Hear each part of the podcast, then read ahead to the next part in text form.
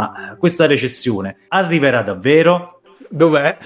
Oggi siamo con eh, Davide Marciano che è il cofondatore di Affari Miei, che è una società di consulenza finanziaria e come me ha un canale YouTube e un blog dove parla di finanza. Devo dirti Davide che io sono cresciuto con i tuoi contenuti, cioè quando ancora non mi occupavo di immobiliare ascoltavo i tuoi podcast, quindi super interessante, ve lo consiglio andate ad ascoltare. Però ti ho invitato qua perché tantissime persone mi chiedono come eh, sarà il futuro del mercato immobiliare. Ho fatto anche dei video in cui ne parlavo secondo la mia visione, ma è interessante avere il tuo punto di vista, dato che sei un esperto di finanza e di macroeconomia, quindi hai sicuramente uno sguardo diverso da qualcuno che si occupa di mercato immobiliare. Cosa succederà? Eh, quali sono i fattori che potrebbero influenzare il mercato immobiliare? Beh, per prima cosa ti ringrazio per l'invito e per le belle parole, mi fai sentire quasi vecchio se dici che sei cresciuto con i contenuti di affari miei, ma in effetti abbiamo iniziato dal 2014 a produrre contenuti e gli anni si, si fanno un po' sentire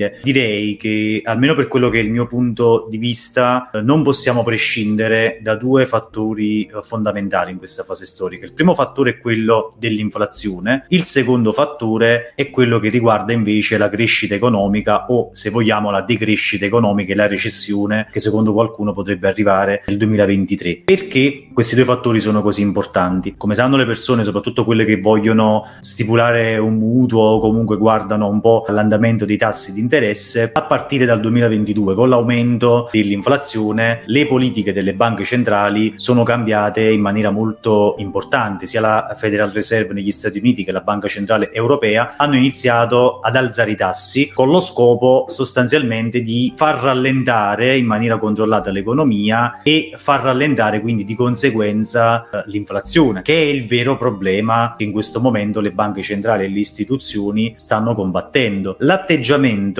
delle banche centrali negli ultimi mesi è quello che in eh, finanza viene definito da falchi, cioè loro hanno detto non ce ne frega niente, la cosa più importante che dobbiamo fare è far rallentare l'inflazione. Ci stanno riuscendo, diciamo che più o meno sì, se guardiamo i dati pubblicati pochi giorni fa da Eurostat per quanto riguarda l'area euro, a gennaio 2023 l'inflazione è scesa all'8,6%, che è tantissimo, ma è di meno rispetto a eh, dicembre quando si attestava a 9,2%. 2. Ora, le persone che seguono sicuramente sanno benissimo, se seguono un po' le notizie che riguardano l'economia, che l'inflazione è aumentata non solo per le manovre espansive che sono state fatte in passato, cioè con i soldi che banalmente sono stati dati anche durante il periodo pandemico alle persone, ma a causa ovviamente del, dell'aumento dei prezzi della materia prima energetica, ci sono state tensioni geopolitiche. Il prezzo dell'energia sta calando, quindi in realtà combinato disposto di calo del prezzo dell'energia e eh, aumento dei tassi sta portando l'inflazione a scendere. Non velocemente, però, come ci si potrebbe aspettare. Perché? Perché nel frattempo l'economia si è adeguata, i prezzi sono saliti e non c'è solo più la componente energetica che all'inizio spingeva i prezzi verso l'alto, c'è anche dei, delle materie non energetiche, quasi tutto praticamente aumentato. A ciò è intimamente legato, come amo dire, il tema della uh, contrazione economica o della recessione. Quando c'era stato l'incremento dei tassi da parte delle banche centrali, si pensava questo incremento ci porterà dritti verso la recessione. Infatti, dal 2022 non si fa altro che parlare di quali conseguenze ci saranno e i mercati finanziari in parte l'hanno già scontata questa recessione perché lo scorso anno il mercato azionario è andato male proprio perché si prevedeva la recessione. Tuttavia, però,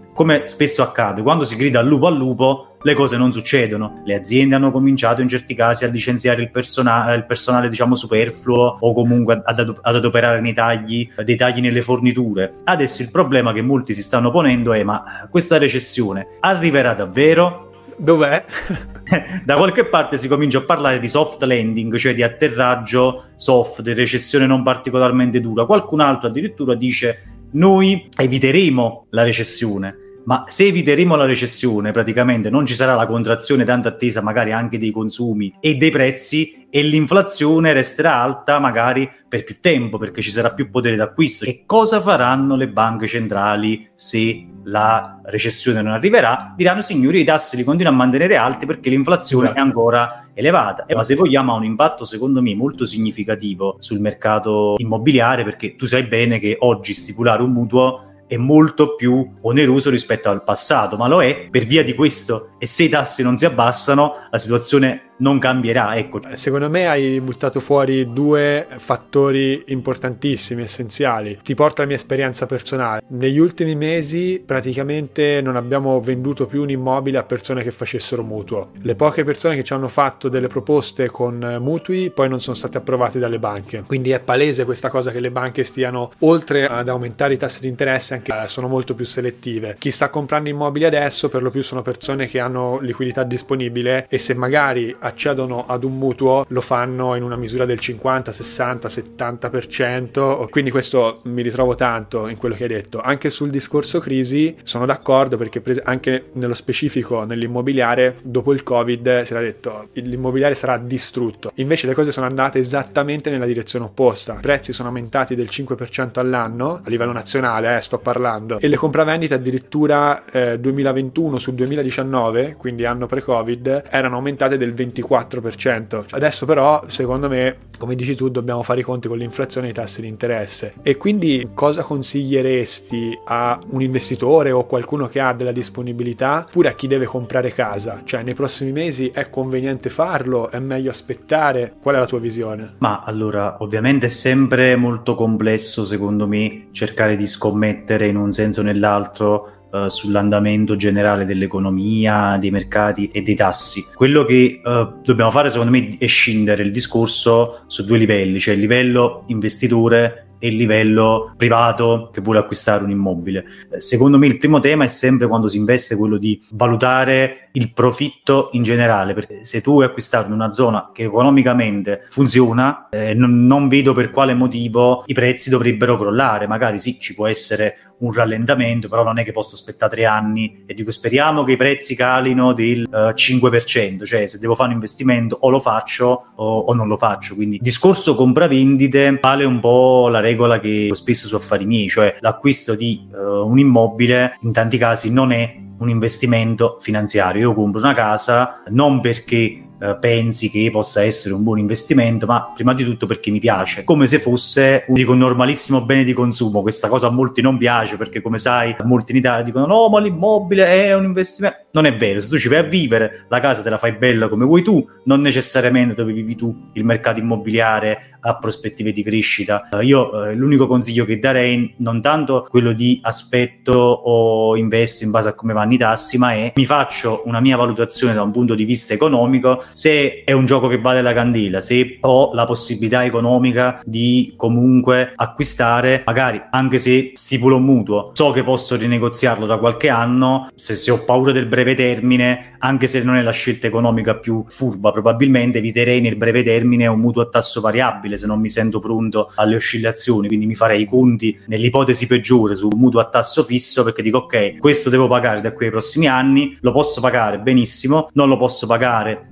tra qualche anno, perché prima o poi succederà, ci sarà un nuovo ciclo economico. Sì, esattamente. Le banche centrali diventeranno più accomodanti, probabilmente i tassi di interesse diminuiranno, però su questo tema, attenzione, quando Mario Draghi ha detto signori faremo qualsiasi cosa pur di salvare l'euro e terremo i tassi bassi artificialmente, noi non abbiamo più visto la situazione normale, che era quella che chi ha un po' di anni più di noi, Jacopo sicuramente ricorda, cioè dei tassi che naturalmente sono positivi, ne avevamo i tassi negativi. I nostri nonni non hanno mai visto la possibilità di comprare una casa con un mutuo a tasso fisso inferiore all'1%, come c'era fino a qualche anno fa, quindi i tassi diminuiranno, non è detto che torneranno però a zero perché quella non è la condizione Normale. naturale del mercato. Certo, certo. No, ma sono d'accordo, noi ci siamo abituati a delle situazioni particolari, no? È un po' anche il discorso del super bonus, se adesso lo toglieranno, cioè ci lamentiamo che magari le persone che non hanno soldi, non hanno disponibilità non potranno ristrutturare casa, ma questa è la situazione del mercato normale, ok? Non è che normalmente le ristrutturazioni si fanno gratis, è stata una misura di emergenza per sostenere un settore e per far dare una spinta all'economia l'economia dopo il Covid. Stessa cosa con i tassi, non è che normalmente, come dici tu, i tassi sono a zero, si prende un mutuo a tasso fisso allo 0,7 come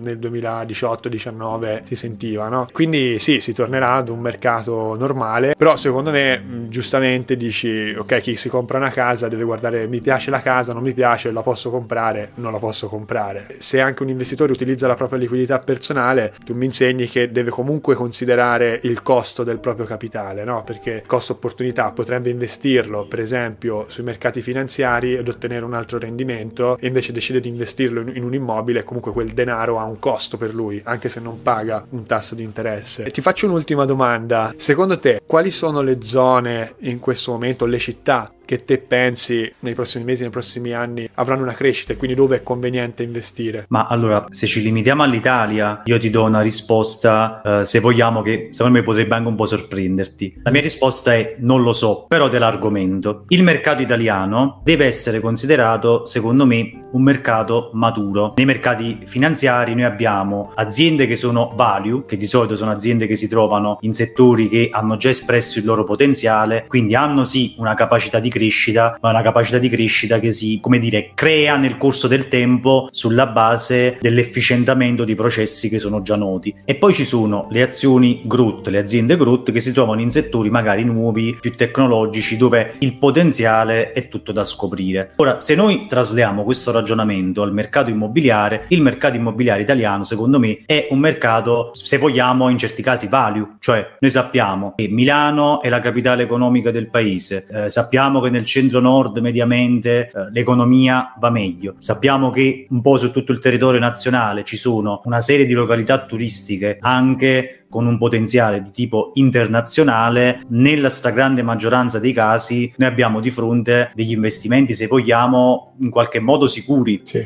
Io faccio sempre l'esempio, io credo che la costiera malfitana, così come fin dai tempi dei romani, un po' anche tra 200-300 anni, perché se non ci estinguiamo certo. prima nel frattempo, io credo che ci saranno sempre persone, in quel caso benestanti, provenienti un po' da tutto il mondo, che vogliono andare in vacanza, così come nella tua Toscana, così come Roma, in tutti i nostri territori. Quindi il tema in molti casi non è tanto dove comprare, secondo me, ma è come comprare e come efficientare il processo. Cioè io voglio investire in immobili, benissimo, lo posso fare magari anche in una città che non sia necessariamente Milano, non sia necessariamente una città super turistica, però più mi allontano da quello e più devo essere sicuro di quello che faccio. Io faccio sempre l'esempio, qui a Torino, io abito di fronte al Politecnico, conosco solo questo quartiere qui di Torino, dovessi comprare casa come ho fatto un po' di anni fa, lo farei solo in questo quartiere, ma perché gli altri quartieri non li conosco, dovrei metterci certo. a studiare, per me sarebbe un'attività troppo impegnativa, non lo farei. Lo stesso consiglierei anche alle persone, dato che siamo in un paese, in un ambito, in un mercato che è value, atteniamoci a quello che già funziona, facciamolo bene, compriamo o dove siamo sicuri da un punto di vista oggettivo o dove siamo sicuri da un punto di vista soggettivo perché conosciamo benissimo la zona.